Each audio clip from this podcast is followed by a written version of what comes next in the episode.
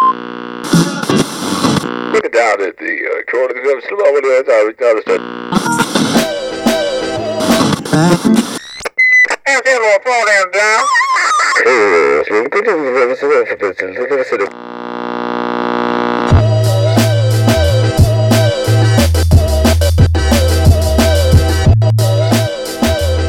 What is happening, everybody?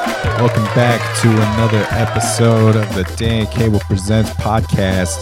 Thank you for tuning into the program once again. If this is your first time listening, thanks for checking out the show. Fresh episodes coming at you every Friday. We've got a great one in store for you. Super pumped to get into this conversation with my guest, Cool Nuts. More on that to come. Uh, just want to say to everybody out there listening, uh, appreciate all the support. Closing in on 100 episodes here. It's starting to get wild. And uh, super pumped to just keep keep crushing along with this thing and uh, just bring more more people to the program and and uh, continue to share with people. Um, this is definitely one of those episodes that uh, was a very cool experience for myself. And uh, and yeah we're, we're definitely to get into that. We're to get into that with cool nuts. But uh, yeah if you're listening and you dig what you hear you know whether it's your first time or you've listened for a long time and you hear me talk about this every episode um, go ahead hit subscribe on the iTunes there or wherever you're listening and rate it and review it and give it five stars because those ratings are are incredibly important. And it's a it's a free way to give back to the show if you dig what you hear you know? You don't have to but you can. And it's it's much appreciated because I would like to continue on with this, and I would like to, uh, I would like for more people to get to hear it, and I would like for more people to hear the artists that come on. So if you dig it, you know, share it, but hit subscribe, hit rate and review, give it five stars. Just say a few words. You don't have to say a lot. A few words gets it done.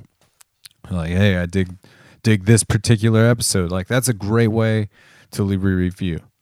You know, shout out the episode that you listen to. Hey, I listened to episode 93 with Cool Nuts, and Cool Nuts dropped uh, an incredible amount of knowledge on on the episode. And uh, yeah, you can say shit like that. That's appreciated too. And then I know what guests you're digging too. Um, so yeah, you can you can do that, and you can also subscribe on the YouTube channel, which has a bunch of in studio videos from our in studio sessions, as well as some some live videos from live outings. Check that out. You can hit subscribe there, and uh, the new videos will just that you'll you'll be notified. You'll know when the the, the fresh ones pop in there. Usually premieres happening through Vortex Music Magazine, who is a big supporter of of the show. Um, super pumped to be continuing to put content through out through there. So check out Vortex Magazine. Uh, just a reminder: the next next Mogo Business Forum meeting is going down at the Doug Fir on February 11th. That is the uh, events put on by Chris Young of Vortex Magazine as well as Jason Fellman of JFL. Um, both those dudes are awesome and they are providing you with panels on a quarterly basis for free. People just show up and give you knowledge on a certain subject, and it becomes um, a very cool thing. Mostly because it it often becomes a discussion with the crowd too, and the the crowd will uh, chime in with questions and and whatnot, and um, sometimes other people in the crowd have have answers as well, and just cool networking opportunities. So I encourage people to show up to those. And like I said, February 11th is the next one. So check it out. You can find the information on the internets, um, either through Vortex or JFL. You can find that there. February 11th. It's uh, afternoon, 1 to 4, I believe. So check it out. Show up. Um, and then also, just want to throw this on the calendar as well in regards to this episode of the podcast, um, a show that Cool Nuts is affiliated with uh, from POH Hop 14 and Chapters Alumni presents. Uh, there's a show going on at the Wonder Ballroom on January 26th. This is an all ages hip hop show. Not a lot of all ages shows going on in general. It's a, it's an early one. It's 7 p.m. going on. $15 in advance, 20 at the door. Wonder Ballroom, killer venue. And uh, it's with Tyus, 3 a.m., uh, ESO EXO, Supreme, Ugly Frank, and R3X Wonders. So that is a hip hop show going down at the Wonder Ballroom. Um, I saw a little bit of Tyus at uh, or Tyus at Pickathon. Um, very cool shit. So go check that out on the on January 26th, and I will post the links in regards to everything from this episode in the show notes, like as far as Cool Nuts is links to his his stuff and whatnot. And uh, yeah, we're gonna get into episode 93. Um, what a pleasure it was to sit down with Cool Nuts, man. I could have talked to this guy for hours and we we did talk for a little over an hour on the mics and then maybe another 30 minutes at least after. So and yeah, I think I, I don't know. We could I could have just kept talking to this dude. This is Oh man, this was a Cool Nuts and I, we get into a conversation um, as a part of the conversation. He starts talking about sometimes having to like remind himself about what's going on around him and how much he's, he's accomplished. And we address that, or, or he addresses that, and you know, just that whole thing of you know the things that you're working towards are happening, and um, this is just like one of those conversations that I walk away from after just kind of with my mind blown that the experience happened because Cool Nuts has been around so much and has had such a an impact it seems like a heavy influence on Portland music in general, not just hip hop but just like music in general and um his mentality is so inspiring. So like you I just got done having that conversation with him. Obviously, you know, I'm recording this a couple days before I put it out or whatever, but like I just got home from that conversation. I'm just I'm charged. I am uh I am fueled by that conversation with this dude.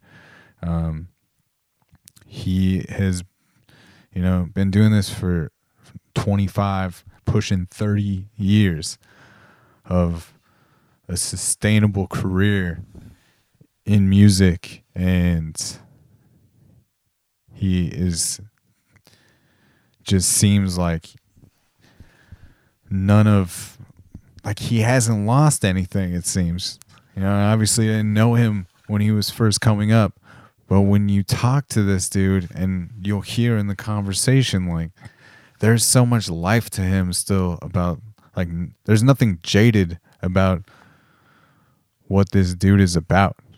And he seems to adapt and just continue to roll with the punches as far as, like, what the culture is and, like, how technology affects the music culture and the hip hop culture, and uh, it's just very inspiring to be around a dude that is like this excited about what he does. and um, so, thank you, Cool Nuts, for like doing this show, and I think this is a cool episode um, for hip hop heads specifically, um, just because we we do talk some specific records get mentioned and specific time periods and whatnot, but also. You know, even if you're not a hip hop head, like this is an educational and episode as well as just a cool look at a guy's journey um, and how he's been able to maintain and the mentality that he has done it with is is very cool. Like I don't I don't know what else to even call it other than just like very cool. Just his whole demeanor seems very humble but but confident. You know, like um, I don't remember if it was. I think it's on the mics. Yeah, we we we chat about his name a little bit. You know, just like how Cool Nuts is an oxymoron. You know, for his personality and like he is very cool and laid back, but like he also has the confidence. I think because of what he has in his tool belt, like as far as being a solid rapper and producer and promoter and he's he's just very very much knows like how to get shit done for himself because he has all of these tools and if he can't get it done he he has the network to reach out to to make things happen so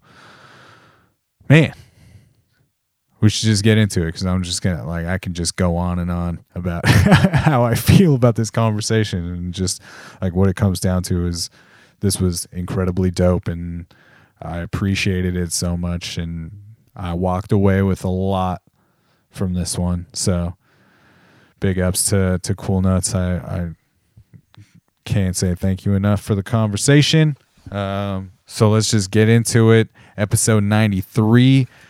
Um, all the all the links are in the notes, and we're gonna kick it off with uh, "Did It Twice." This is off of Cool Nuts' most recent record, which is uh, called Terrence. So this is "Did It Twice."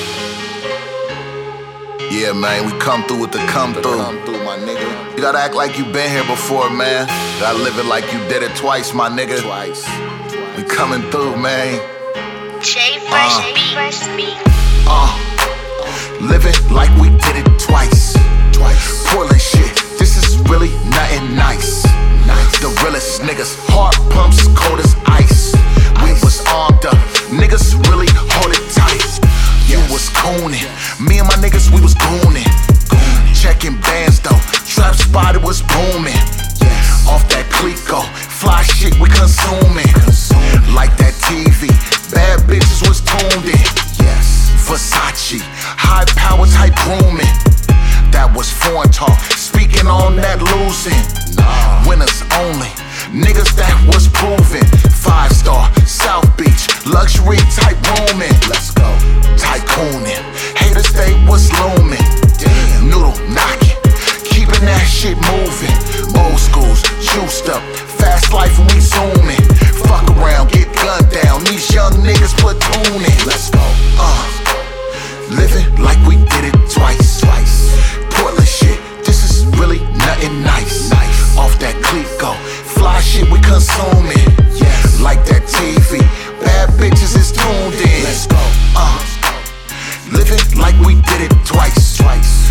Portland shit, this is really nothing nice. nice. Off that Clicquot, fly shit we consuming.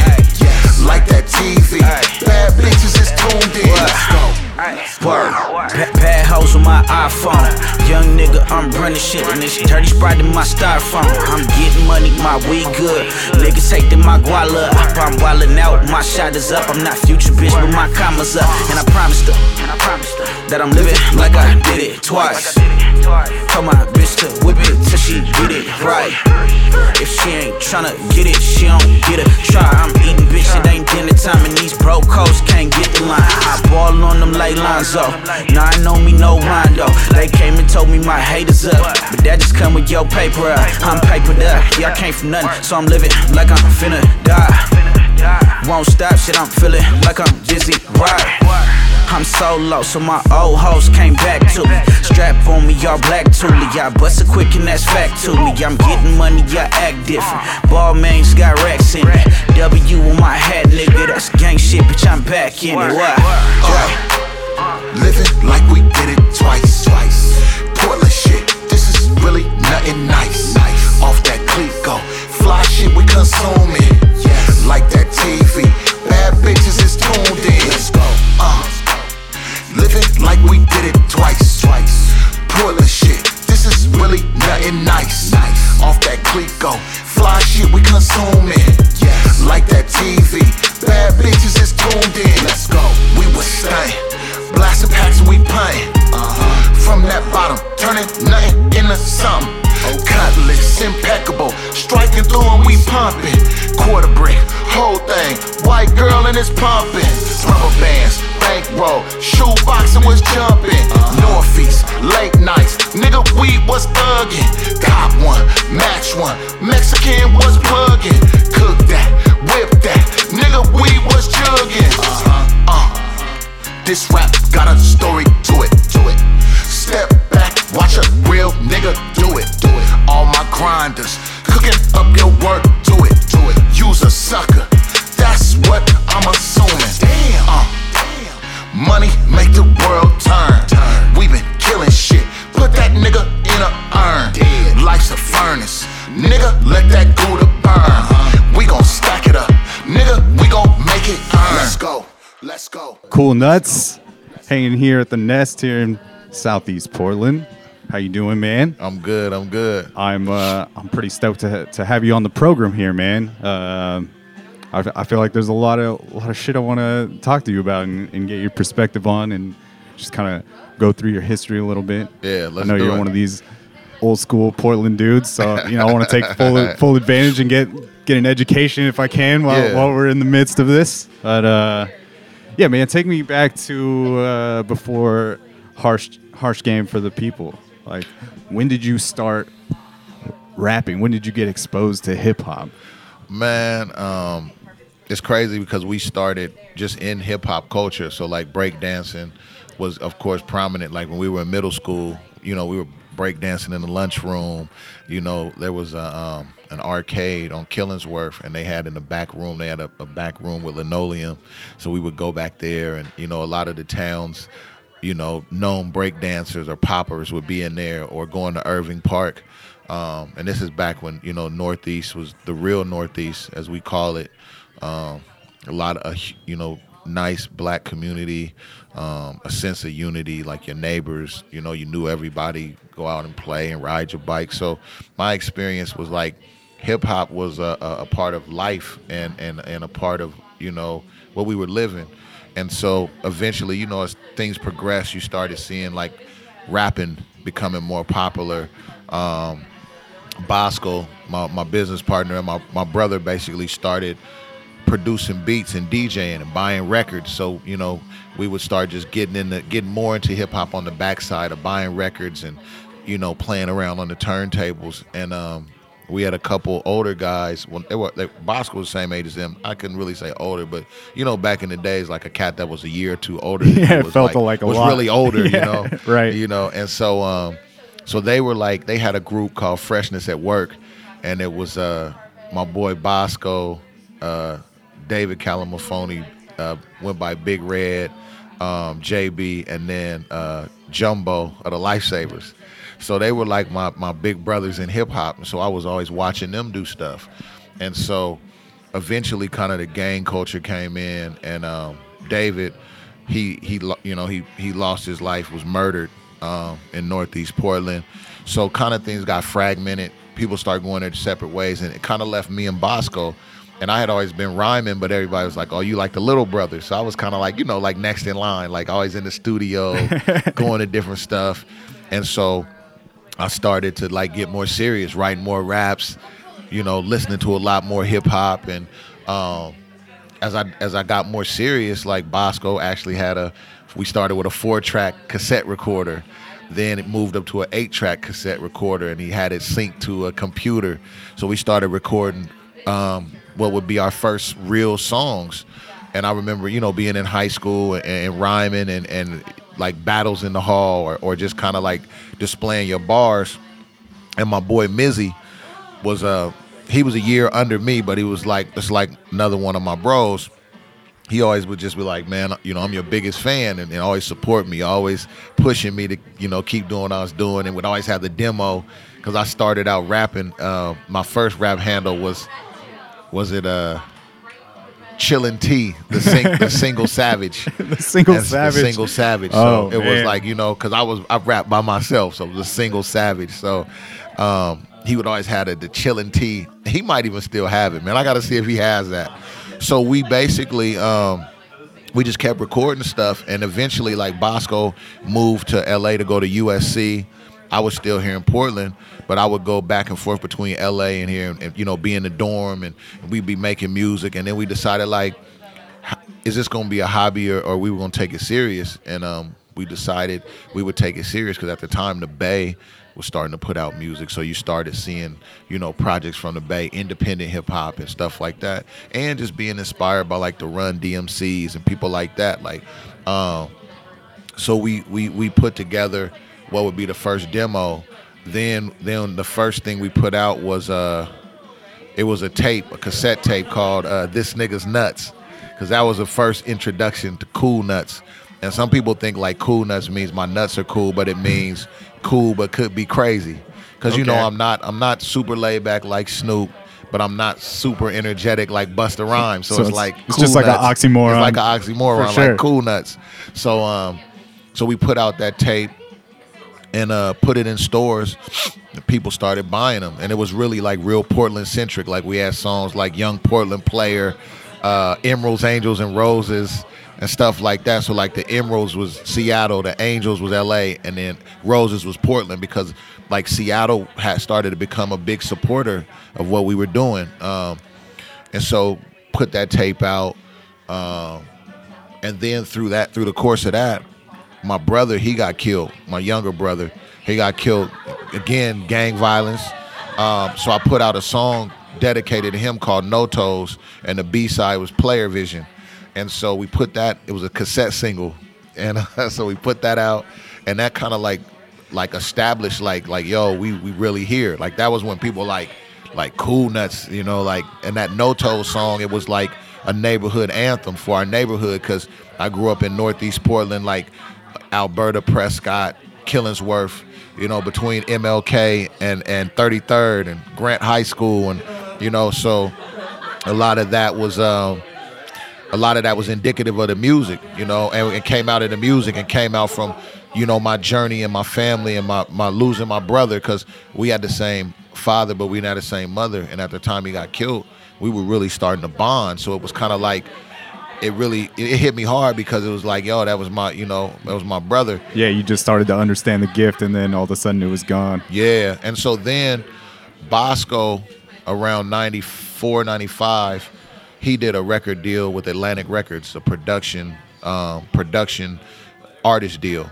So when he did the deal with Atlantic Big Beat, we were like, well, man, since you did a deal, we might as well shop my stuff too, because I was basically like, he was really more the pro- he was like a Warren G, a producer rapper, and I was more so like the artist. But we were business partners, um, and he had also at the time had did the uh, In Living Color theme song too for the TV show, and so we did the then we shopped my stuff, and the songs that we shopped at that time were "Party Don't Start" and uh, and "Strips," and so the first song we shopped, it might have been was it strips or party don't start? It was either either so basically we shopped one of them got it and then i got the interest of def jam atlantic tommy boy and um and so then through the course of us getting that interest we did the deal i did a deal with atlantic.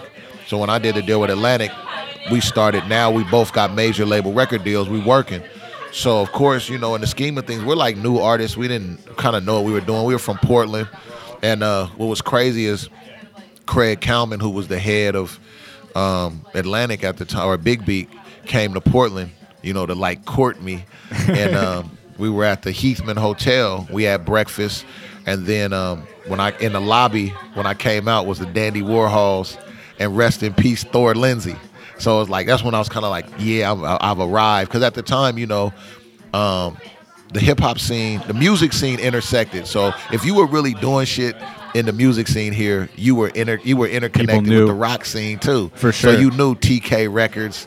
You knew, you know, you knew uh, Thor Lindsay. You knew the Dandy Warhols. Yeah. You know, Do you feel like that's just because um it wasn't as saturated as it is now, or like there wasn't as many, like, like the population of the music scene wasn't as big as it is now? Definitely, because a lot of stuff that we were doing, we were learning it from them. Like we were watching the, the indie rock scene, like putting out albums, you know, getting features in the newspaper, doing putting on their own shows. So we that kind of DIY mentality and kind of kind of using that. Yeah, I've always I've always found that interesting, like how that, that like that DIY mentality and like punk rock mentality Yeah. can, can all be applied across the board, however you want to use it. But specifically, I think it works really well in the hip hop scene if if uh, if used correctly. no, You know? definitely. And we followed that blueprint, man, from from the, the rock art, you know, indie rock scene. Yeah, i- is that like a lot of where your ideas came from when you got to that point with Bosco? When you're like, are we are we doing this or are we just like fucking around? I mean, that was that was um, before I kind of got fully entrenched, like because it was like a, a not even trial and error. We were on the trial, but and fortunately there wasn't a lot of errors because we were both kind of like, you know, using a lot of common sense and, and, and real well thought out gentlemen. You know what I mean? So um, so we more or less just just just we're kind of like yo the, record stores are letting us put the records in stores let's put them in there. Okay Yeah. we can book our shows let's book our shows. So then we um we did the record deal. Um you know we started doing more you know more stuff but we were still working for ourselves. And then eventually the record deal didn't work out. So i more or less took the uh you know left atlantic got back in the studio. I bought, you know, from the money we had made and, and different stuff we were doing, built my own studio here in Portland, recorded recorded what was Harsh Game, added, you know, added Party Don't Start, which is one of the songs we shot to that album. And basically then um, that was what I would kind of say would be our chronic. It was because we were like literally, you know, I'm in my bedroom, my bed is here, studio is right there. So I'm like literally every day getting up, roll out of bed, either handle some business, make beats, and um, you know, make beats, record songs. You know, and then we had the label as well. So we had Gism, we had Kenny Mack, we had uh, of course Maniac. So like we were we would be in the studio from you know sun up to sundown on top of like you know being in the field hustling. You know what I'm saying? Like so a lot of stuff we was really like really living it. Like you know every day was music, hustling, you know, and and and, and really man living like what was like Northeast Portland was dope at this time. You know what I'm saying? Uh, so then I put out Harsh Game and it it exceeded the expectations because that was the first that was the first that was the first real like official CD release, you know, that put in stores and and and validated what I was doing. Like like what really was the exclamation point was uh, taking a box of CDs at Tower Records on 102nd, putting them in there, and then you know them calling like a week later, like, "Yo, we need more CDs," and then walking in the store. Oh man, You know, walking in the store in the top 25, I walk in, I see the top 25, and and I'm used to coming in as a fan, like, you know, buying records. Come in, I see the top 25. The first CD was Madonna, Tupac, Cool Nuts, Harsh Game, number oh three. crazy. Yeah, and that was what that's what validated to me. Like I'm to that to this day, like that was like when I walked in, I said, okay, you know, it's real now. It's really it's really real. Like this is I'm and I knew already I was built to do it, but that established like the town is the town It's is like, yeah, fucking with me. This isn't. You know what I'm saying? Yeah. People are people are really buying this shit. Like like when I say like like I went in there like the first box we dropped, I probably dropped off 30 CDs the first time, brought back another box of 100, and we blew through 100 130 CDs in probably two weeks in in that one store. That don't count. Everywhere else is is booming. You feel me? Like Yeah. we- you know, it's moving. Uh, yeah. At that point, were you were you doing any uh, touring outside of the city, or were you just pretty much just working Northwest and once I had put out the uh, that cassette single, and that's when I like took it up to Seattle. Seattle started to like catch on to the single. From there, we kind of started to get attention, and then once I put out Harsh Game, Harsh Game was kind of the gate opener to the whole like the whole Northwest. When I say the whole Northwest, I'm talking about I started getting calls from Boise, Idaho, um, you know, uh, even Vancouver, BC, uh, Denver, Colorado, um, Salt Lake City. You know, of course, all of Oregon. yeah, Um, all of Washington too. Like we've we've played like man places where people you wouldn't even think it would be a hip hop show. You know what I mean? Like Sunnyside, Washington, Walla Walla, um, Yakima, uh, Coeur d'Alene, Idaho, uh, uh, uh, Lewiston, Idaho, uh, Pullman, Washington, um, Tri Cities, for sure. uh, Bellingham, Bremerton, Yeah. Olympia, just hitting them all. yeah, man, everywhere. You know, Longview, Kelso. Um, so it's just like you know, crazy, man. Like, like I'm, and at the time too, like I'm just doing it for love. Like I'm not. When we did, even when I did Harsh Game, Harsh Game was a record that was like me and my guys. You know, we, 'cause- and then a lot of the stuff on Harsh Game, people don't realize I produced. So like what I'm about, 76 Nova. Um, what else? Uh, a lot of my popular songs, like that, people still would be like, "Those are the classics." Yeah. you know, I produced those. Yeah, did, did that just kind of come out of almost necessity for you to to start producing your own beats and stuff, just so that you didn't have to like wait upon somebody else to provide you with beats Yeah, to, well, to a lot of on it- and whatnot? A lot of it was too was watching Bosco because I was always around the other side, which was the production side and the DJing side. So I would always watch stuff he was doing, and then like he was like, "Bro, you in Portland? I'm in LA. You might as well have a studio so you can record and then you can bring stuff down here." So. Um, it was it, it was out of necessity of being able to work, you know, and being able to have my guys working. Um, and I learned a lot. Learned how to, like I said, learn how to make beats, learn how to engineer, learn how to how to run a studio, learn how to run a record label. You know, so um, you know, because nobody else was gonna do it, and and that was that's what set us apart of being able to up the level of productivity of not being able, like nothing could stop us. And then also, there were a lot of things that the studio was also beneficial just to the to the to the hip hop community. You just start bringing bringing in people and starting to really put Portland on the map in, in some capacity as far as Yeah. like having a hip hop scene and, and a couple people that, are, that yeah, yeah. Well, people see people. That's the thing where people always try to say like, like as artists come along, like somebody put, you know, oh, they they finally put Portland on the map. Well, it's like.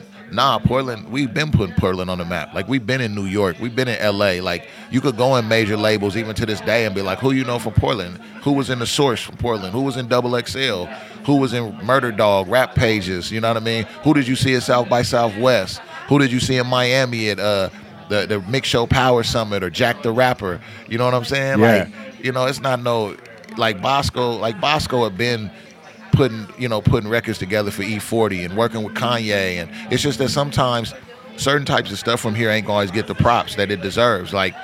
You know, we we've been carrying the flag. Lifesavas carried the flag on a major level. Like like nobody like nobody from Portland was like in, in Amsterdam and, and Norway and and uh, London.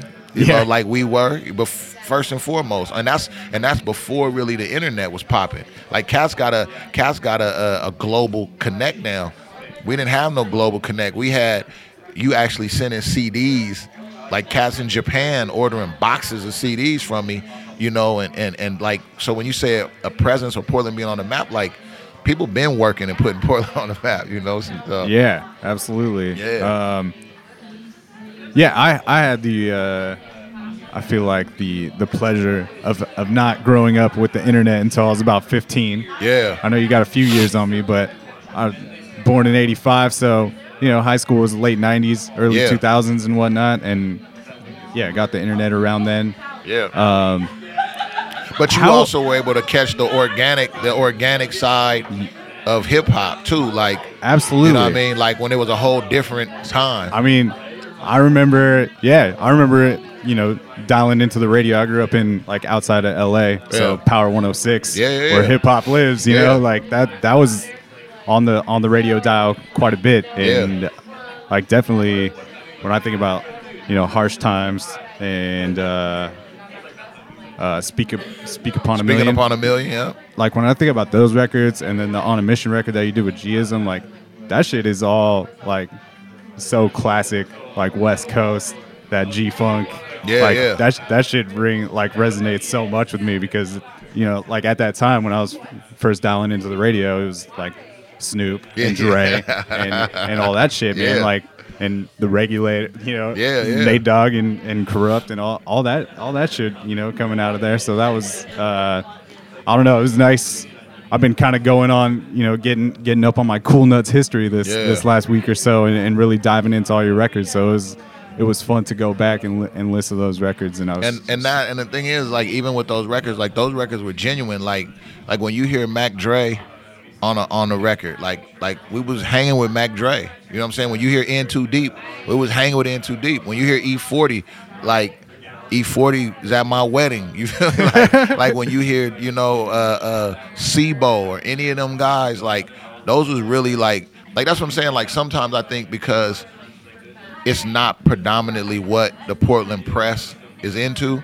They don't at times give us our full credit for exactly what you know what has been done in terms of like for the city, like you know what I mean, like taking it beyond beyond boundaries and, and Yeah, touring, like working with Tech N9ne and stuff like and, and understanding the importance of that. You know what I'm saying? I, I feel you because like when I'm like going through your catalog and just like oh fuck man E40's on like several tracks you know that Tech N9ne track and Yeah, it's just like yeah. dude this is crazy like yeah. do you even know what's happening here You Yeah, know? and, that's how I feel at times. Like even pushing some of them records, like like pushing them even to the press here. Like, do you not real? You don't realize what this is. Like you don't realize like like these are people that not that are not just on the songs. They respect what we do. They respect the city because they came in contact and saw like.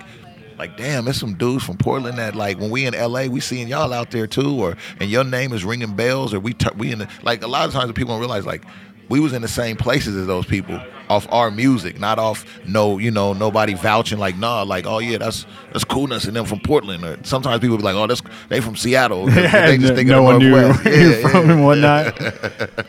Where, all right, so you know you obviously grew up in the era of no internet. Like, where where were you consuming all the stuff that was inspiring you? Man, it was like like for one, like Second Avenue Records. Oh, that's that's Um, that's one of my favorites. In, Yeah, in for Portland, two, for sure. like again, Tower, like Tower Records and Second Avenue Records are two of the biggest assets because Tower was the big global, but they also supported independent music. Like you could consign records, they bought records from from uh, from indie distributors, so you could get everything at Tower. Second Avenue was the the underground, so all of the like Bay stuff. You know, she was bringing that in.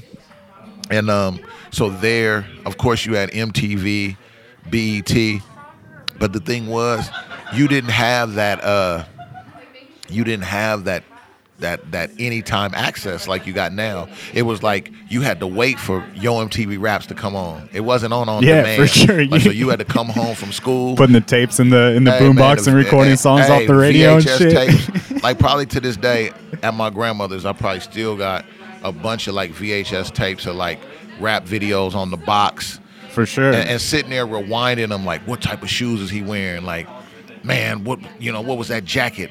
What was the logo on his hat? Like, Yeah. like you had to really do your research and be up on it, man. So.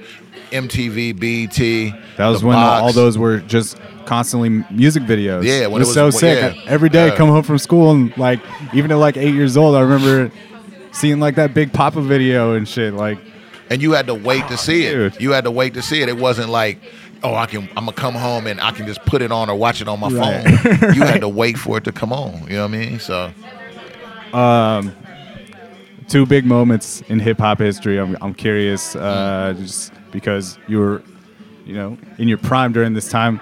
Like, what was it like seeing the rise of something like NWA happen, being like a West Coast rapper? Did that have any impact on, on what you, you know the doing? crazy thing is, we not only saw the rise of NWA, we saw the the the, the start of Ruthless Records. Like like when I say like Bosco was buying vinyl, and, Yeah. and he, I don't know if he probably still has it, but like the first Easy E records like uh, Dope Man, and um, and all of those records. So we watched when the when the first Eazy like if you watch Straight Outta Compton, we grew up in that time. So like we remember getting those the first Eazy vinyl on, on what is it Macola Records or whatever, and listening like, ooh, what the you know what is this? Like it's Easy E, you know, boop boop, yeah. boop boop, and like so all of that, and and and who is this Ice Cube dude? You know, who the who is this? This dude is is rapping, you know, crazy.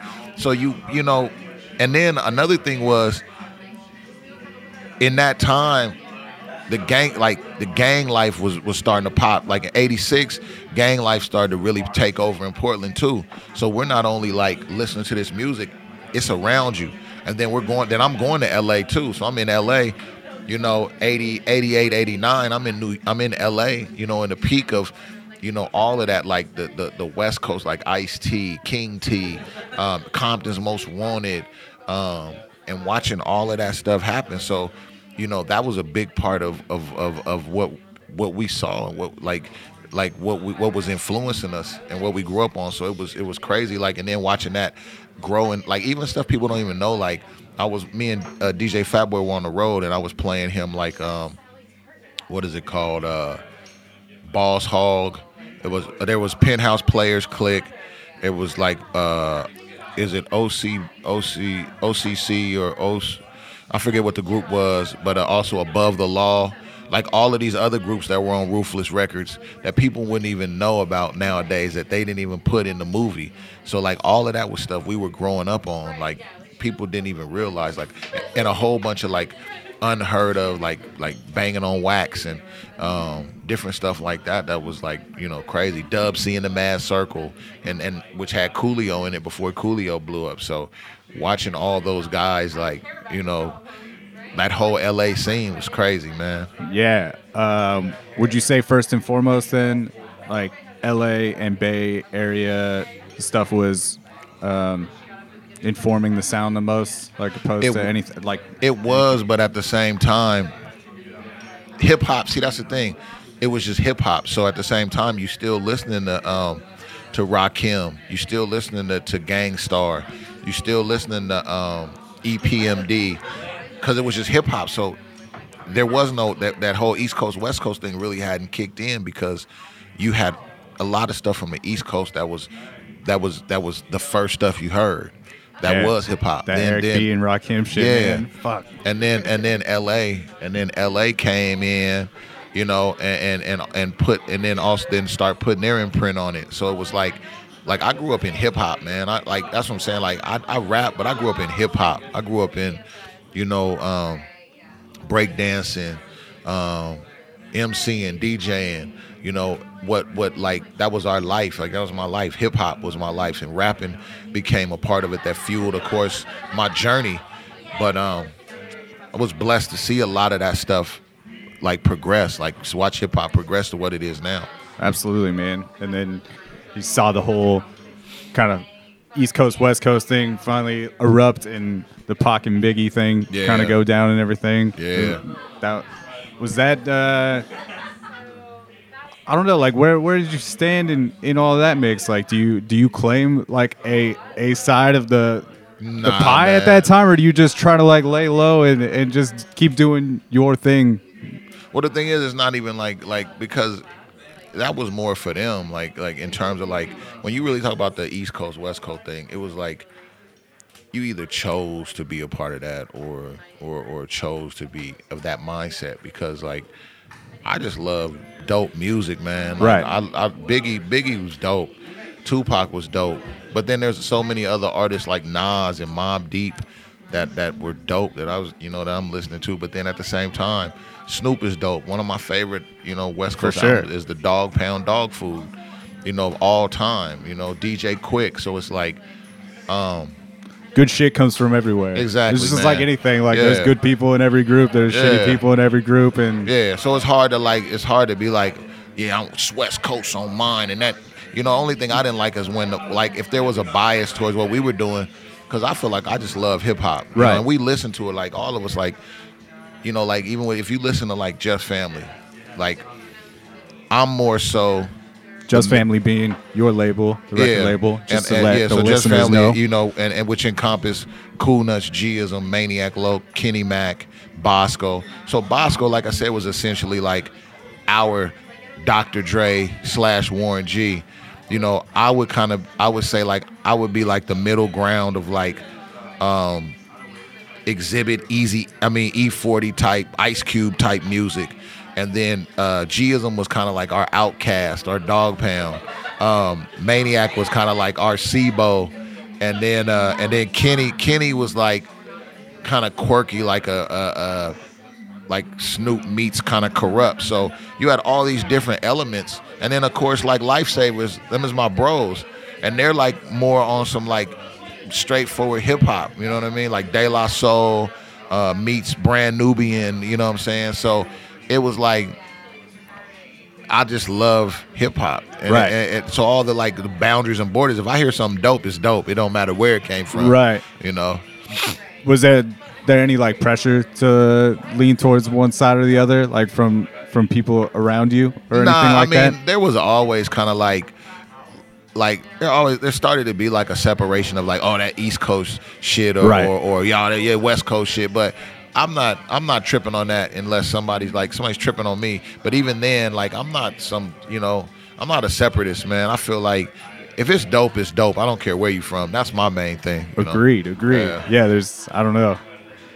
I would you know, obviously try not to there's no reason to like claim allegiance to, to one or the other, but Yeah, I, yeah, I do often find that like a lot of my like my favorites, my tops, you know, come from the, the east the East Coast. You Yeah, know, like yeah. and talk like Biggie and, and Phife Dawg. You Yeah. know, like but equally on the West as well. So But all of that stuff is legendary stuff. Tribe Right. Called Quest Right. is legendary, man. Right. Like, like you. it doesn't matter where it comes from. Yeah, man. Bonita Applebum or Electric, what is? Electric Relaxation? Yeah, man. All of that, man. EP, EPMD is one of my favorite groups of all time, and but Compton's Most Wanted is too. Yeah, you know what I'm saying?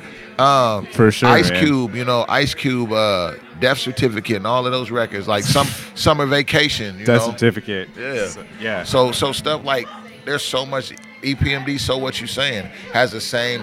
EPMD. So what you saying has the same impact to me as nothing but a G thing when I listen to music. For sure, man. Yeah, and I don't know. Hopefully, it comes off as a compliment.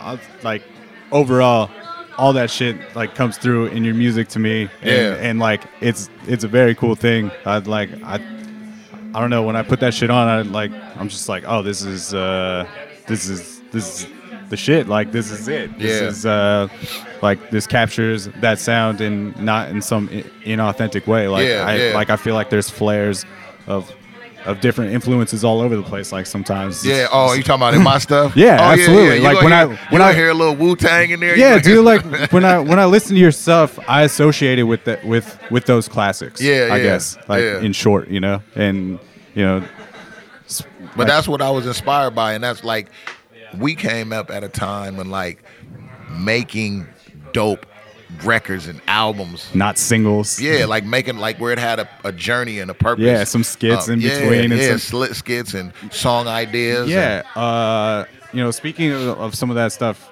you know, just going back to to harsh game, like thinking about uh, something like like ease words Uh-huh. on there, and uh, that kind of addresses like the separation and people wanting to like claim a side and whatnot, and uh, also just kind of addresses Portland's hip hop scene at that that moment in time. Do you feel like that still very much like applies, like what he says in there? Which And- one was E's words? He's words. He's he's just talking about how uh, you know, like people want to claim Portland hip hop, but like people aren't coming together yet to Yeah, like yeah, lift yeah. each other up, and it's it's just kind of that bit, you know. It's it's kind of like, oh, I want to be East Coast, I want to be. West Coast, but like nobody wants to jump in and, and just like lift each other up. And I guess uh, I don't know. As I get older, I just don't see the benefit in the in like being a hater about shit. Yeah, yeah. You know, like There there's is one. no th- there's like there's there's aspiring to be better. You know, It- and I think a lot of it probably as a young artist it comes out of jealousy. Maybe Oh, it's yeah. like why am I not there? Like I feel like I'm as good as this person. Why am I not getting the same accolades? Yeah. When really, like, you should just be looking to those people like, oh, how can I raise the bar? You know, like, Yeah. how, how can I get to that level? Yeah. So, like, I don't know. It just, uh, it just seems to be like a common thing, though. You know, it's, uh, just, I just don't see the benefit. Like, Yeah. it doesn't, it doesn't, like, there's shit that's not for me, you Yeah. know, like, that I don't care for, but it's just yeah, like, no, definitely. you know, like if this person, you know, is making millions off their their hit record, you know, they did something right. Yeah. You know, well, right? the thing is, is that you don't have to like it, but then there's a difference in trying not to understand it.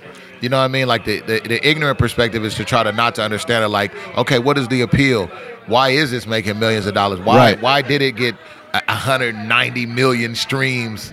You know what I'm saying? Like, and that was one of the things. Like, I don't. I, I'm the same. I'll tell you. Like, it might not be for me, but I'm gonna respect it. You know, I'm not gonna. Oh, that's whack. Like, I'm not gonna be that guy. I'm gonna be like, okay, I see what what it's doing, and it might not be for me, or or or. But I want to understand what's what's making that pop. You know. Right. Cool, man. Um, yeah, let's get into a let's get into a song. I've been talking about these, you know, these kind of first three records that that you had the the pleasure to be a part of and and, and put out. And uh, one of the records I've been going pretty hard on is the On a Mission. Oh, the, yeah. the Gism re- Yeah, record yeah. that you did. Uh, That's a classic, man. was that one of the first like full blown collaboration albums you did, or did it just kind of get built that like way when I like when I go through the archives of like Cool Nutz stuff? Well, it kind of builds as like Gism record, you know, not so much like a Cool Nutz record produced by or whatever. Well, what happened was is that at the time, um, you know, of course, those those are like those are my bros. Those are my bros. Those are the first artists I worked with in terms of like being on Just Family, like traveling out of town, recording music with Bosco, um, going to Seattle, doing so much stuff together. Like me and Ray Ray, how we met, we were going to PCC together, and we had a lot of mutual friends that we grew up with in the neighborhood. But when I started going to PCC and I met him, we just clicked, you know. And so he lived four blocks from me. And so going to PCC, I would either go by there and we'll walk to PCC, or I'll pick him up and we'll drive, or whatever. But we just built, and then Ray Ray was the first like rapper I was working with. Then, well, actually not. Actually, the first rapper I was working with was a guy named JD, and um and, and and he was the first one to come to me and uh and pay me to make beats for him and record. So I kind of like first project I executive produced, and we put it together, and it had Gism on there and Kenny Mack, and I was on there, and that was the first cassette that I played a role in. But then Ray was uh like I said, that's like family, and then um, then then young Randall came to the picture, then they formed Gism, and so they had a unique thing going on. But as we had put out um as we had put out Harsh Game, I was like was popping at the time, you know what I'm saying? Like not to say, you know, at the time was like I'm popping like and so I'm like busy. Yeah. no, not just like not just busy, but in terms of popularity and and like Yeah. popping. So I'm like, man, instead of us like instead of us like just put throwing y'all stuff out, let's do Gism featuring Cool Nutz and then use my celebrity to to help push it. Yeah, absolutely. So when people look at it, they don't say, "Oh, Cool Nutz and Gism." They just say Gism. But when people were going to the record store and see it, they be like, "Oh, Gism and Cool Nutz." Then they see, then you know, like for instance, like even Strips, like Strips is a song that I knew like like we just took like the dopest stuff we had and put it on there. You know what I'm saying? And then like for instance, like even on Harsh Game, Portland Life, that's actually Gism. You know what I'm saying? right, So it's like, right. but people will be like, "Oh, on the Cool Nutz sound Portland Life." But that's Gism, Right. you know. But and then, but Strips, which is one of the most popular songs on that album, is a Cool Nut song. So we were like, we were doing it like like like like Dogg Pound or, or like I said, like Wu Tang.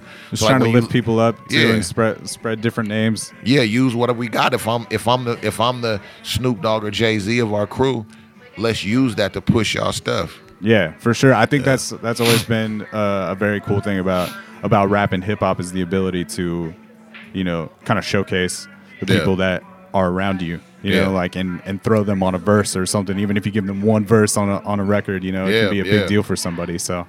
Well, cool, man. Let's get into strips. This is uh, this is off the On a Mission record. Yep. Gism and Cool Nutz. This is strips, everybody. And I can tell you a deep story about this one when we come back. Oh yeah. Yeah.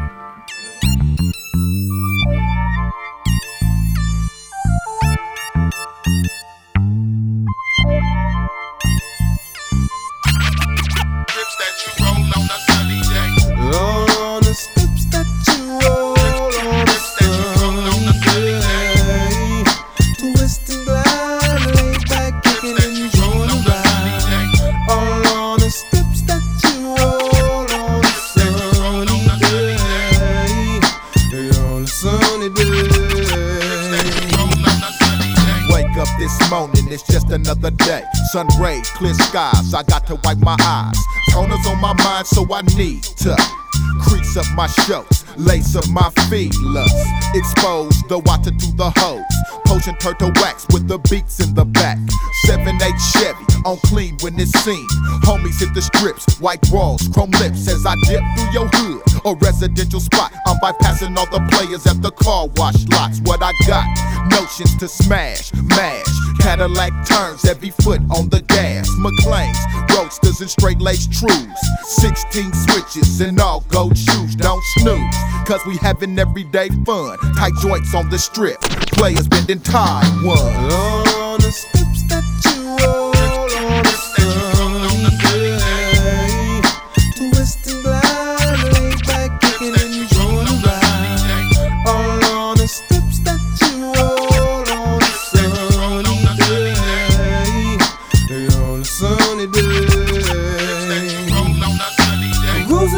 Strip in my Lexo. Got the bumbling beats, attracting the pros. Went up 15 to get my loot. Knuckleheads tried to jack, almost had to shoot. A car rolls up, who can it be? It's Mr. Cool Nutz pushing a clean Monty. He rolled down his window and he started to say, It's all about just family and the Dr. Bombay. All day, we push them till the wheels fall off. Pays the cost to floss these. Loving how we toss these MPVs and six trees on chrome threes. Breeze blowing, baby strolling with the cheek showing. We rolling, Benji folding the G dub holding. We still rolling. You know it don't stop like a colon. P zero to Michelin's. Playboy, what you twisting in? Sun glistening. Portland to Michigan, tripping switches in. Shooting sparks off the oil pan. California to Oregon, they love the candy man. Don't bring sand, just put down your Mac hand while these players trip and catch Bosco on the script. On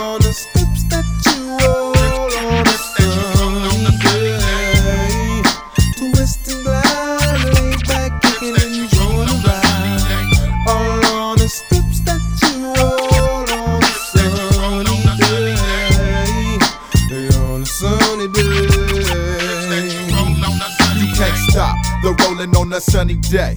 MPV in Brooklyn, California, Cabriolet. Homies pay a beam for some transport from Sacramento, Chicago, the east side of the Oak. I know, cause this you can trust. To roll a raggedy cut list is better than the bus. I used to catch it, hate it. Watch homies roll by, but now the AC's in my face. Toner's on straight lacing in the deck.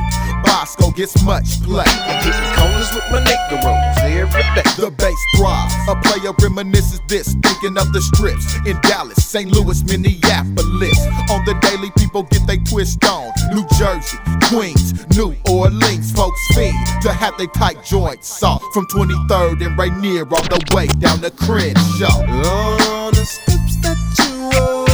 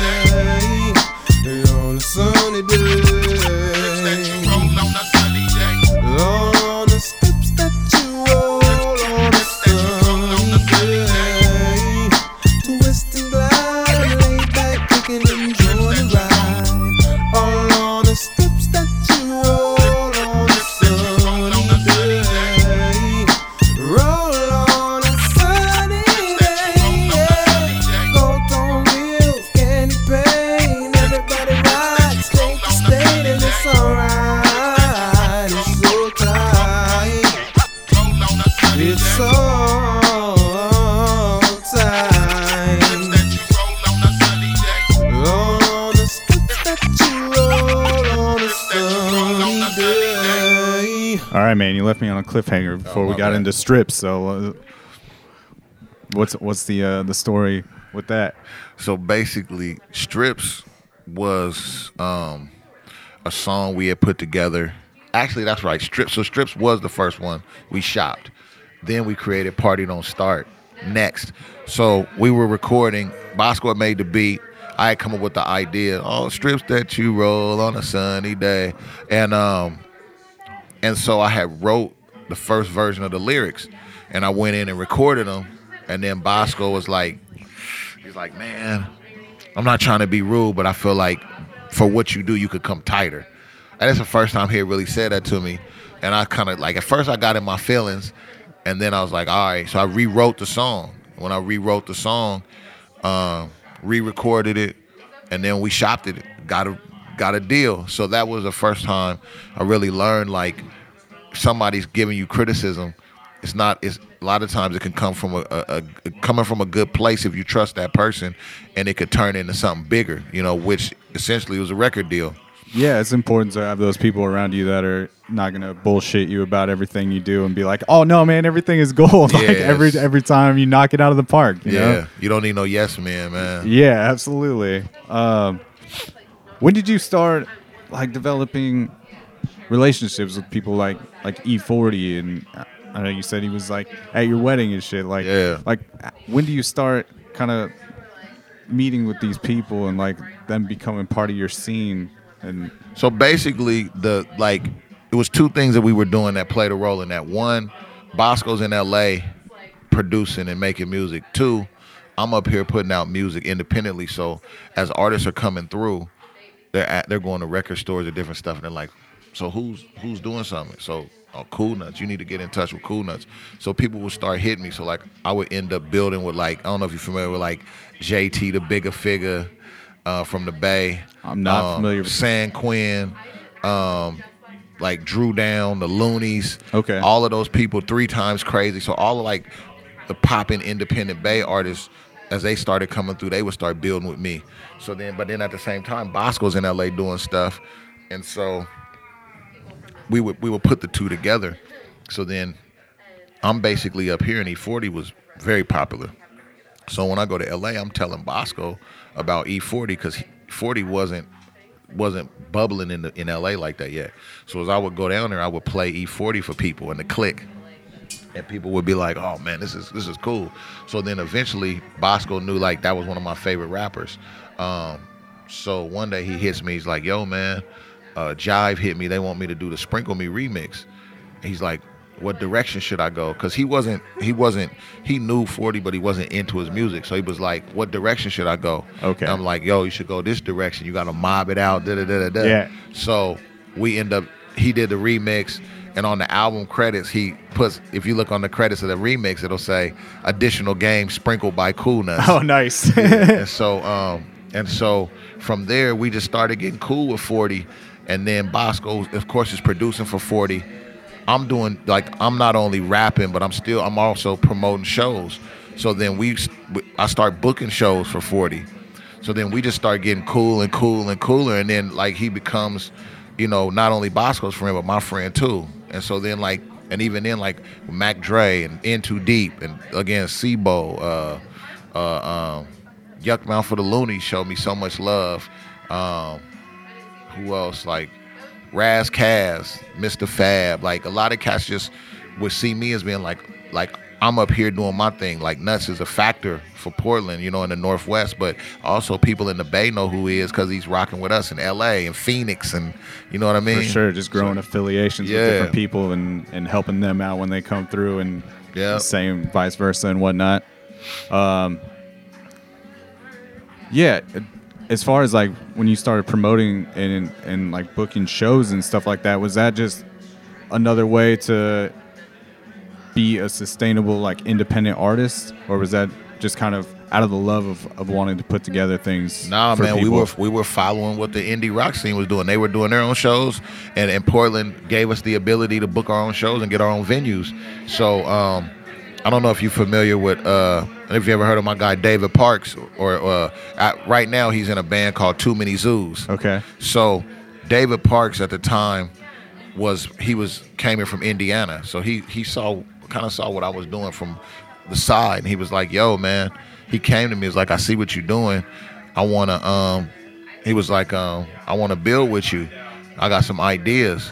And he was in a band called Hitting Birth, so he was like, "This is how we do shows. We can start doing our own shows." And I see what you're doing with these records.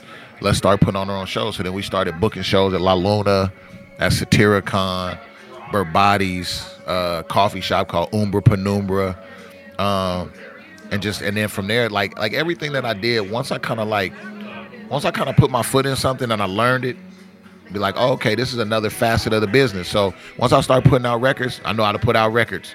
Once I start booking shows, now I know how to book shows. And a lot of stuff, like even in in building with people, like people would see what I what I could do for myself. So like E E-40, E-40 saw what I was doing for myself. Right. So when it came to his tours, yo Nutz, you want to come tour manage? Or or my guy Stretch who manages Run the Jewels and Kreayshawn and um, and a number of other artists like we would go do shows and he was managing Mr. Fab. So he would see me booking these shows and, and I'm out there rapping. So I'm rapping, booking shows, kind of basically tour managing. The so when- Renaissance man. yeah, so when he when he started working with Kreayshawn, like Nutz, I know you reliable. You want to come tour manage for Kreayshawn, you know. So a lot of that like doors open for me, like picking up a skill here, picking up a skill there. Like even now with radio, like you call me say Nutz, can you produce a radio show? Yep. I can I can run NexGen. I can run Cool Edit Pro. I can run the board. You know, I know how to take the phone call. So Yeah, so basically you you don't need anybody to to make things happen for you. Yeah, like you yeah. have have uh, taken all the control out of everybody's hands as far as like whatever you can control. Yeah, or yeah, or if you put me in a position, I know how to function in that position. You know what I mean? Like you send me a contract for a show, I can read it. You ask me to coordinate travel for ten people, I can do it. You need me to book, you know, hotels for those ten people, I can do it.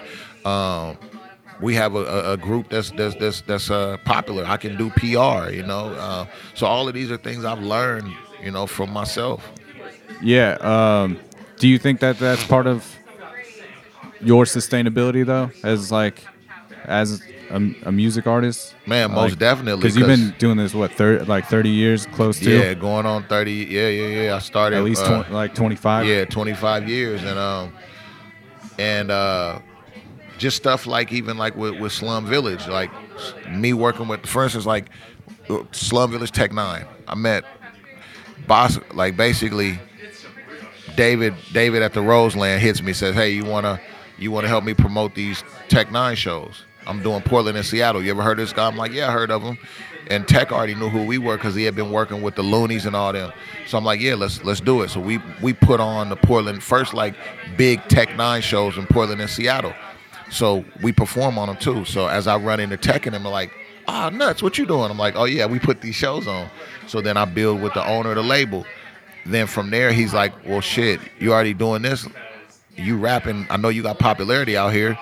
You want to do some more shows. So then I've probably done like 100, 150 shows with Tech N9ne over, over the course of time. But but Tech knew who we were. You know what I'm saying?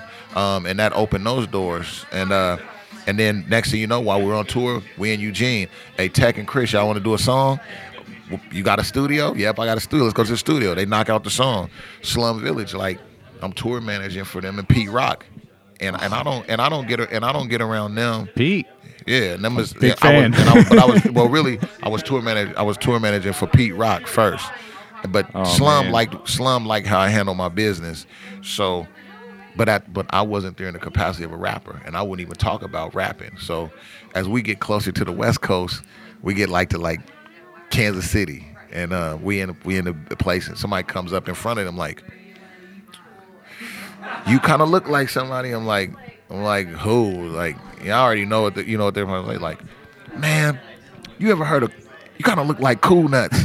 And I'm like, I'm like, yeah, I am Cool Nutz. And so it's in front of them, and they're like, and they like, and they turn to him, and they turn like they turn to Pete and Slum, and like, you guys know who this is? I'm like, they're like, no. It's like it's our tour manager. They're like, bro, fucking, fucking legend from Portland, bro. Oh, that's fucking killer, legend. dude. And so then from then on, like, then they like kind of looking at me different.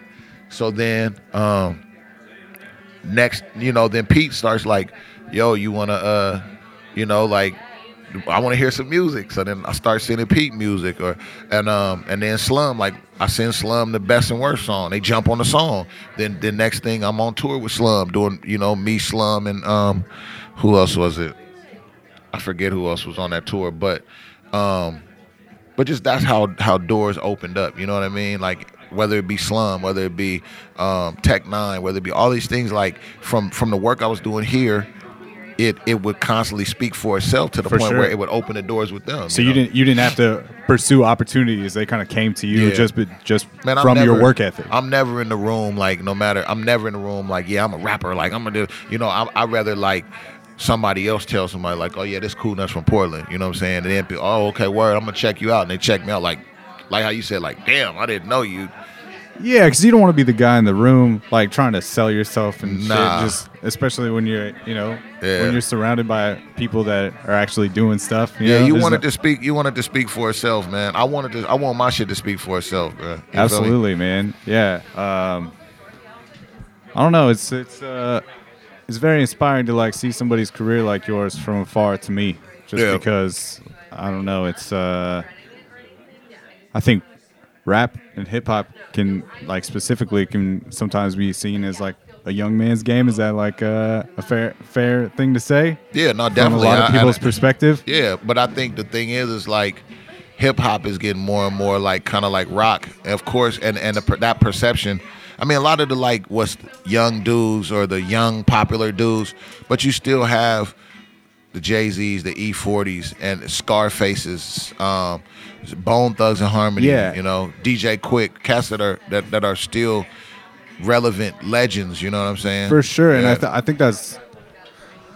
I think one of the big key factors of people seeing it that way is also we haven't seen so many people like go deep into life Yeah. to even express like to see what happens like when a rapper is 50 or Well, because you know, hip like- hop, because hip hop has has been one of those things where it's so much geared by you know like the perception of the jewelry and young fly gear, Right. That like like you said, now we're getting to the point where some of the artists are getting older, and, and so it's like this is the first time, like because you got to think like this is the first time some of this is happening. So like legends like Chuck D and stuff like that are pushing sixty years old, Right. But he's still doing shows, you know. or even when Jay Z puts out 444, like that. Yeah. I mean, in my opinion, that's like that's a huge record. Like the- Yeah. the, shit that he he drops on that on that record is very like I don't know. It's it's uh, obviously a mature perspective on things, and Yeah. it's uh, it's very cool to see that. Yeah, And so I yeah. think it's just a matter of time. It's like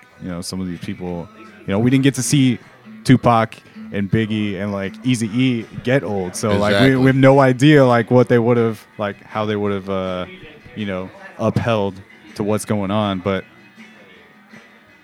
like when you're making a record now, like like Terrence, which is your, your most recent record. Mm-hmm.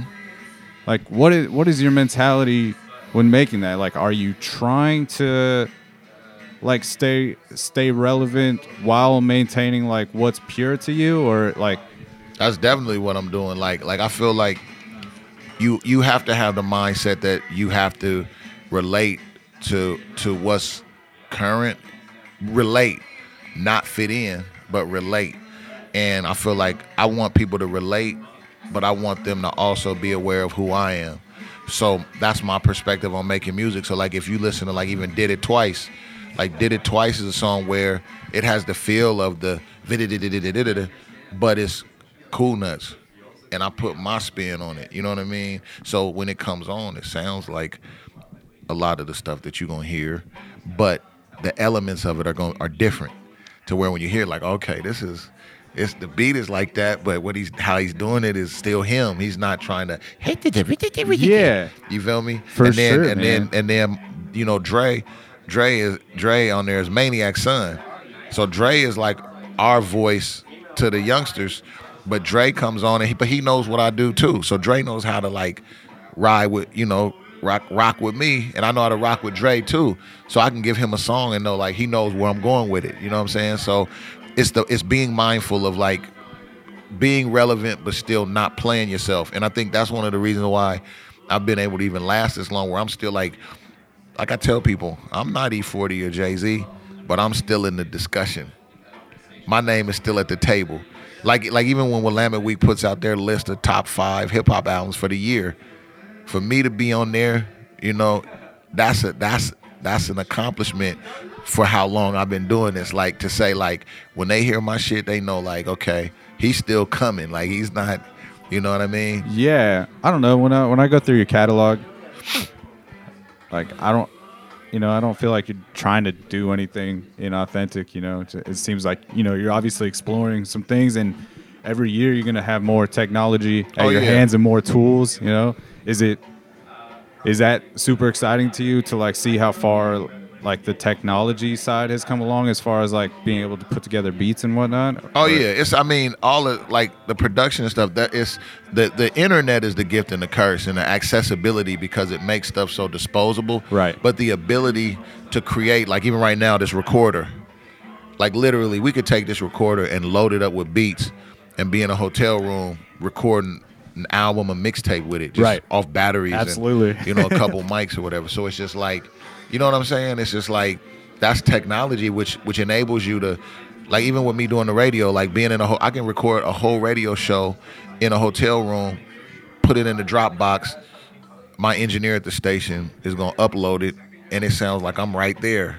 You know, and I can put it together like that versus having to find a big ass studio and going there and do it. So technology has has definitely enabled us to do a lot of stuff from you know MP3s and the, the circulation of music uh, to SoundCloud and accessibility of music. But at the same time, that same accessibility makes it more disposable now because you know you can create any genre you want now. Like if we sat here and we're like, "Yo, bro, I think my um, you know, my our new genre is gonna be exit sign rap." So all we rap about is how you gonna get out of building. you know what I mean? Like you could Concept record. You could, you know, you could create that though. Yeah. And on your cover, you all you have is the exit sign. Right. And we put that shit out, and it might go viral. You know what I'm saying? Next thing you know, me and you doing Coachella, and we created a whole new genre because of the internet, and we didn't have to like press up fifty thousand CDs even do it. You know, like Just one retweet. We're all one Come on, retweet away from Coachella. Yeah, exactly. You get one person to, to retweet it and say like, "This is this is the next wave," and this pitchfork or a fader, like, and, and it could be some out like we could be recording right here, right now with people talking, and they're like, "It was so creative how they they overlooked the chatter in the back, Yeah. and still delivered." They were so in the you know, moment. exactly. You know what I mean? So it's like nowadays, it's like it creates the landscape for you to really do whatever, but it makes the music like less, like you said, less sustainable. Yeah, and people see like maybe don't value it as much because they don't have to go buy a physical copy of something just to hear it. And you don't know? have to go seek it out. Yeah, Like if I tell you, like I could tell you right now, like, hey man, you heard that new Moro Masa? And then you could be like, like, nah, man. they don't listen. To You For know, sure. you're not, just you cruise the you- phone you and you're ain't- you're, on not- it. Yeah, you I'm listening have to that on the way home. Yeah, you didn't have to write it down and I gotta pack up my stuff and run Right. to everyday music Yeah. and get it. Now it's like.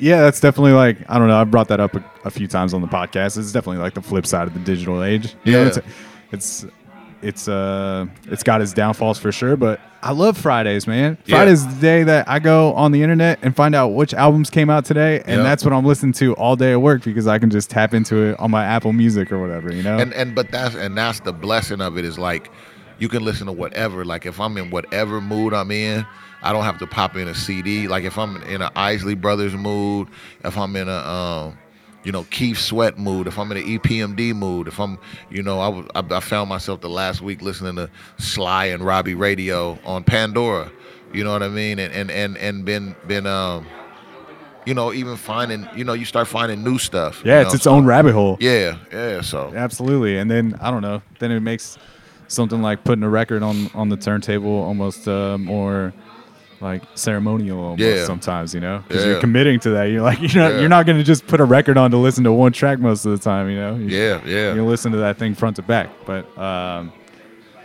what do you what do you think has kind of fueled your grind, man? Like you've been able to keep this up, and it's obviously like impressive, and like this is how you you know sustain like and feed your family and, and shit. Like how like wh- what is it like every day that that wants like keeps you creating?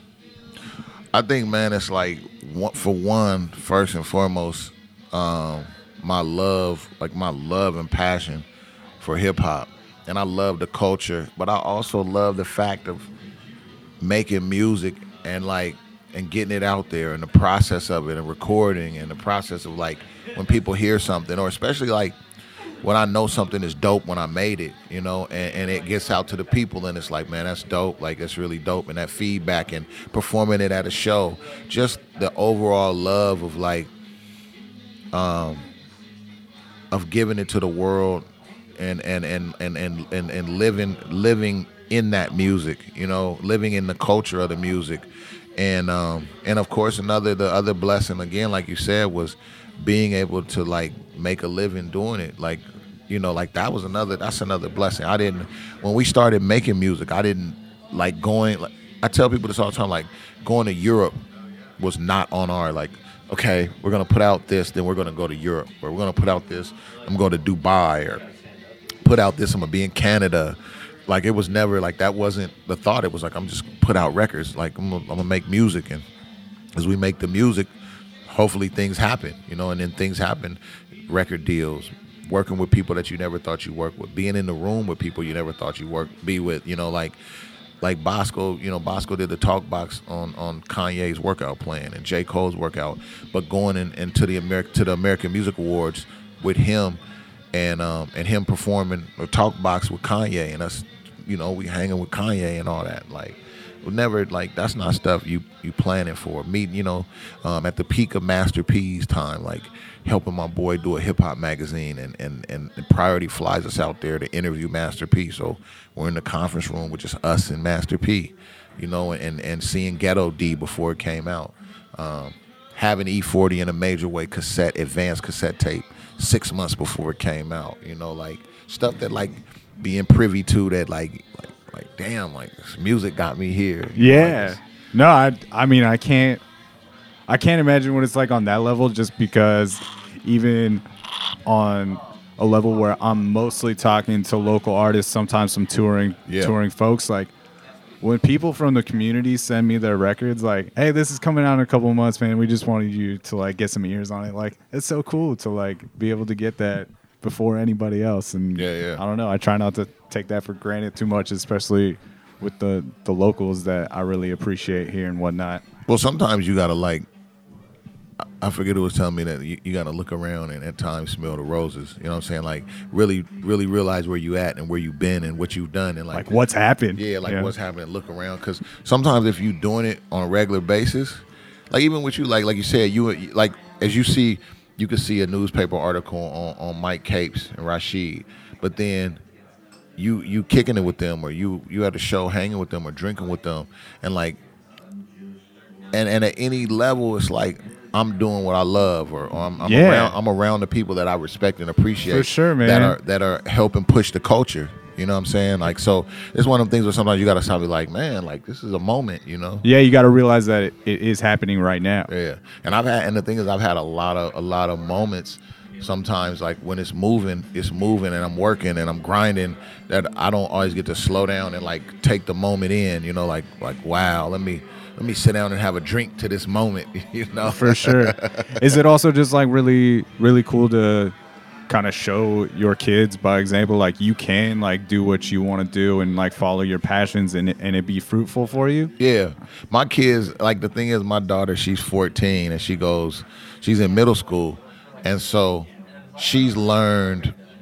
Cause you know at times they don't always like she sees me doing videos and sees the CDs laying around, but sometimes she always she she really at times didn't fully realize like, but then when she goes to school and her teachers are like, oh your your dad is Cool Nutz, and then her teachers like like one of her teachers like gives her the money to buy Terrence the CD from her. Like, you know I got all your dad's I got all your dad's album. Or or going you know or going to her her when she was in elementary school walking her to elementary school and people stopping me like you're you're Cool Nutz right? Like they learn. And even my son like my son is like super musical in terms of like what he picks up from me. Like not, and not just like what like like oh i'm a rapper. So he but him being around it him seeing certain things like he picks up a lot of the, the culture and his his ideas and and even you know even at seven years old watching him like be influenced by what I'm doing or seeing. Like, like, Dad, my favorite, you know, my favorite uh, video is you and, and you and Uncle Mikey, you know, and he'll go and on his iPad and find me in his video, and you know, and I don't play, I don't play all my music for my kids. Like, I don't get in a car and put in my CD because, you know, of course, some of it is, is is inappropriate for certain ears. For those young ears, at times. Oh, you don't just like play your mouth? Like, No, hell, yeah, exactly. You see what I'm saying? dude, So- that that is one of the I uh, I think that's one of the funniest songs in, on on like in hip hop history. That's, You know- that that should be on a play, playlist with Tech N9ne's uh, those seven words. the funny, the funny, the funny thing is, we were joking around when we did that. That's on King Cool Nutz Yeah, for everybody Reggie- that wants Reggie- to do some research. Reggie Turner. My Yeah. name's Reggie Turner, and I'm a burner. My boy, shout out to my boy RJ. Fuck yeah. And he didn't want to put. The funny thing is, he didn't want to put his real name on there. I bet he like- didn't. Like Reggie Turner. Oh, it's man. just funny, man. Like, but but that's what I'm saying. Like a lot of that was like organic stuff that was fun. Like we were just being funny, like having a good time. Yeah. And a lot of times people be like, "No, don't put like no." We're putting that song. Album's called Verbal Porn. Like, Yeah, right. no, that's that's killer. Um, and it's also just I don't know. That was a different time where you didn't have to make a ten track album to keep people's attentions Yeah. or whatever. But well, yeah, man. I, I guess to to close it out, like uh, besides just I'm I'm super appreciative that you were willing to like sit down and, and talk with me about all this. I feel like probably talk with you for hours, but no, definitely. I appreciate you having me. We'll, man. we'll definitely have to do a, a round two sometime. Yeah, yeah. Uh, what? Uh, who do you think? You know, as as somebody that has has raised the Portland hip hop flag, you know, for a long time, and and uh, obviously shined a lot of light on it. Who's uh, who's a few people that that you think people should be on the watch for in this city right now? man, I feel like you know, of course, of course, you got to, you know, you got to give Aminé his props, like for for for what he's done in terms of like, um, you know, he he he did he came in and did something that like like again the. It, that is again the evidence of the the internet and the power of it of being able to put out a video and it gets enough traction to where Right. it generates that type of success. Um, so you you gotta you gotta definitely acknowledge him. Um, and then in terms of people that are other people that I feel like have the ability to to take it there, um, I feel like um, I think Mike, you know, Mic Capes definitely one of those front runners. Um, I feel like uh, like like sometimes he sleeps on himself, but like Mikey Vegas, um, he's definitely somebody that that has the ability. Um, I was not exposed to him until I started going through your catalog and his features on some of your tracks, and I was I was very blown away go by his listen to stuff. uh, go listen to like the, his Oregon projects. yeah, and uh, gold kilos in the trap.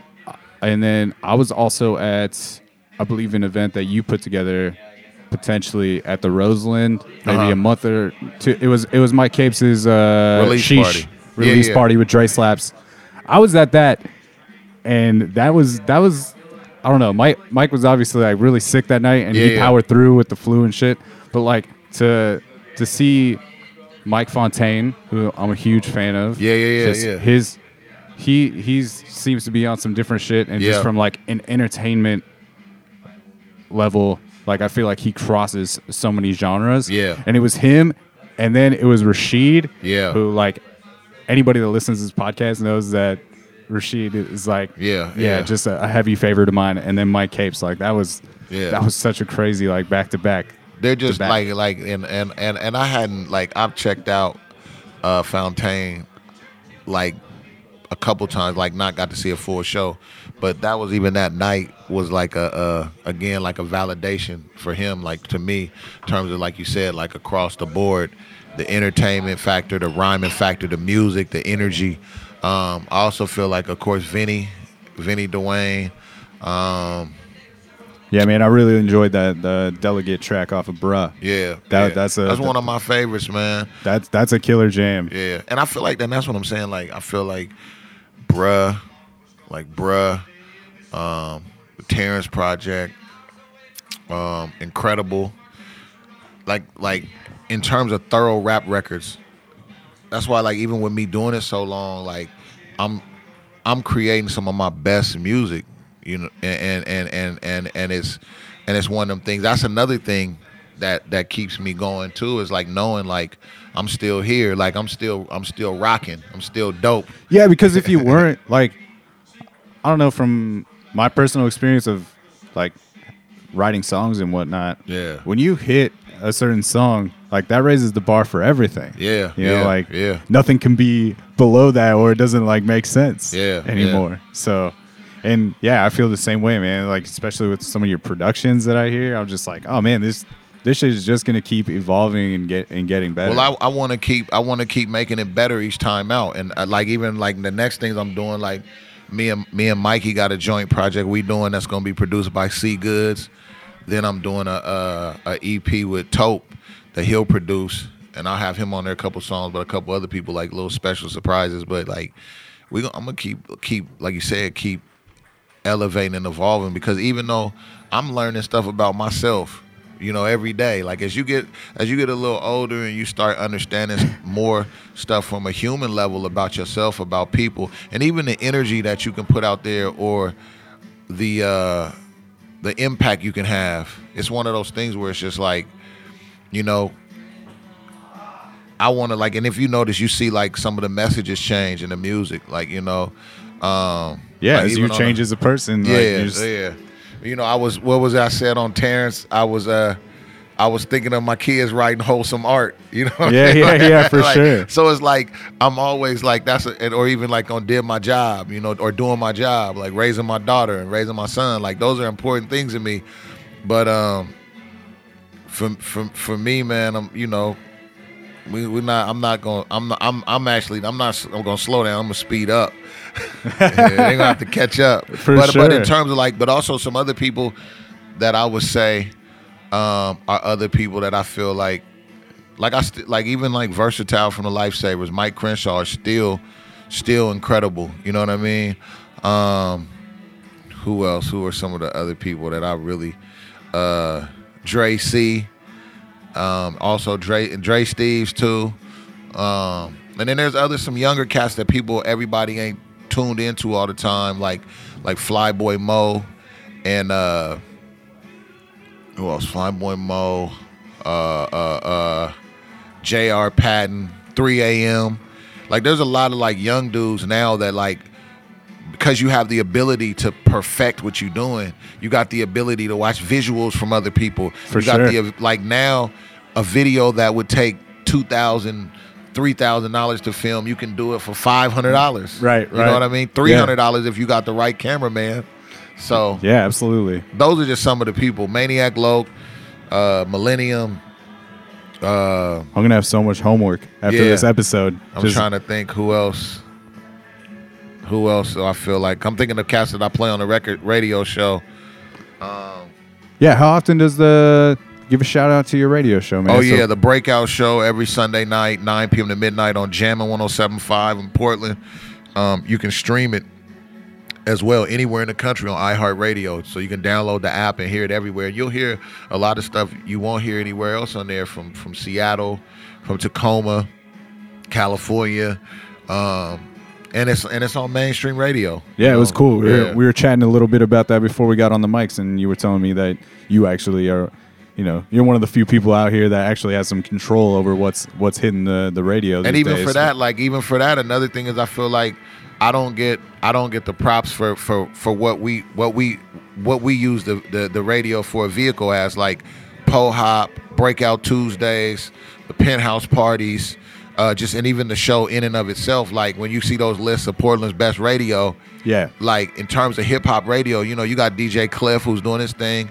You got me doing my thing. You have a, uh, and a couple other people, but there's nothing else on mainstream radio pushing the envelope. And even Cli and even iHeartRadio has been so supportive of me pushing like Northwest hip hop culture.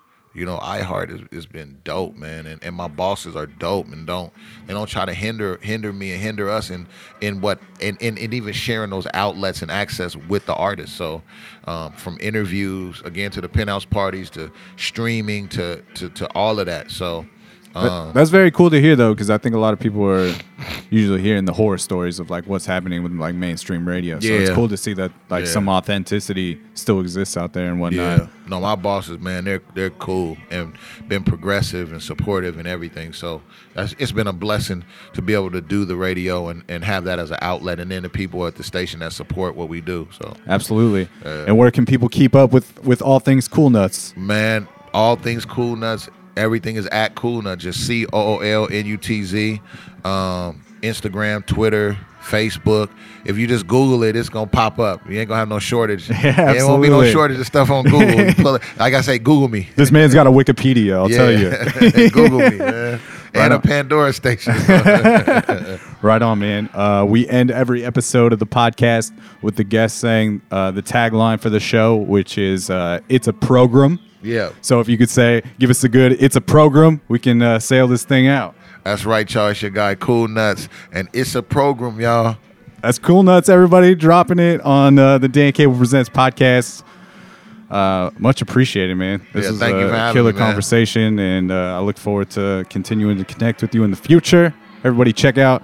There's there's an insane catalog Yeah. to go through. So you know, just just check it all out. Yeah. It's all good. You know, he's he's continuing to make the make the tunes. and it's dope. Like it's not, it, it- you know, it's dope. It's not, ain't nobody pandering or peddling music. We making dope records that you'll enjoy to the fullest. Absolutely, man. We're gonna play it out with a, a jam, another jam from Terrence. Uh, this is uh, best and worst with uh, Slum Village. Yep. This is crazy. All right, man. Thanks again. We'll catch you on the flip side, Portland.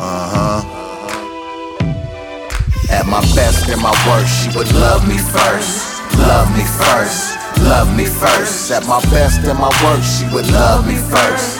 Love me first. Love me first. At my best and my worst, she would love me first. Love me first. Love me first. At my best and my worst, she would love me first. Love me first. Ah. Love me first. From my best to my worst, she was always right there. If I hit rock bottom, she would be right there. And Magic City nights kick back like a blur. With titties in my face, and she was still right there. We love hard, go hard. It's still no limits. Jail time, sale time, she'll make those visits. My earth, my world, my highs, my lows, the peaks, the valleys. Let's find that balance. Brought life to the world. My sights on the world. From the white sands of Maui, live life in this world. We prosper together, feel losses together, and find my shortcomings so I can love you better. Felt the bumps in the road. Ain't none of us perfect, and really work through it when the hard times surface. You love with a purpose and build that structure and work through the pain and sometimes suffer. Let's go. and my worst, she will love me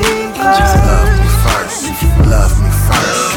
Never to forsake for another. Love me first. Love me first. At my best and my worst, she will love me Love first. me first. Love me first. Dictionary definition of a lover. Love me first. Love me first. Yeah, uh huh. In a worst case scenario, I cherish what we had. They said we never last, but here we go. Check our steady flow. We surpass most of flicker flash. Go to this and that. We the sinners in the side. Plus the realest where the feelings at. You the definition of the deafest misses. Never get it twisted. How we came into this grand existence. Is it clear to you? We the rarest few. It's not a mystery. I hella knew. Kinda had a clue. Yeah, I fucked a few. Yeah, that happened too. That was casual. Now you show me that a real man shit is hard. It's collapsible. I said at home, miserable, not accustomed to miracles, but it's pleasurable to put our love on the pedestal. Yes. Love me first. Love me first. Never to forsake for another. Love me first. Love me first. At my best and my worst, she will love me first. Love me first. first. Love me first. Definition of a lover. Love me first. Love me first. We've been down since kids, hope it'll never change. Still the same, still playing Clark Kent, Lois Lane. Cause of my games, future disappearing like David Blaine. All in my brain, mama told me like Dana Dane. Stay in your lane, don't change for the groupies of fame. Make up, then we fuck until we break up the frame. Not saying who wrong, who right. It's all out of spite. Let's take an overseas flight tonight to change the scenery. You and me, we can be London sipping high tea. Plus, you hold me down, that's why a nigga made you wifey. Had to smarten up to see the beauty right in front of me. Been there since before the V. Most importantly, At my best and my worst, she will love me first. Love me first. Love me first. Never to forsake for another. Love me first. Love me first. At my best and my worst, she will love me Love me first. first. Love me first. Dictionary definition of a lover. Love me first. Love me first. If it all comes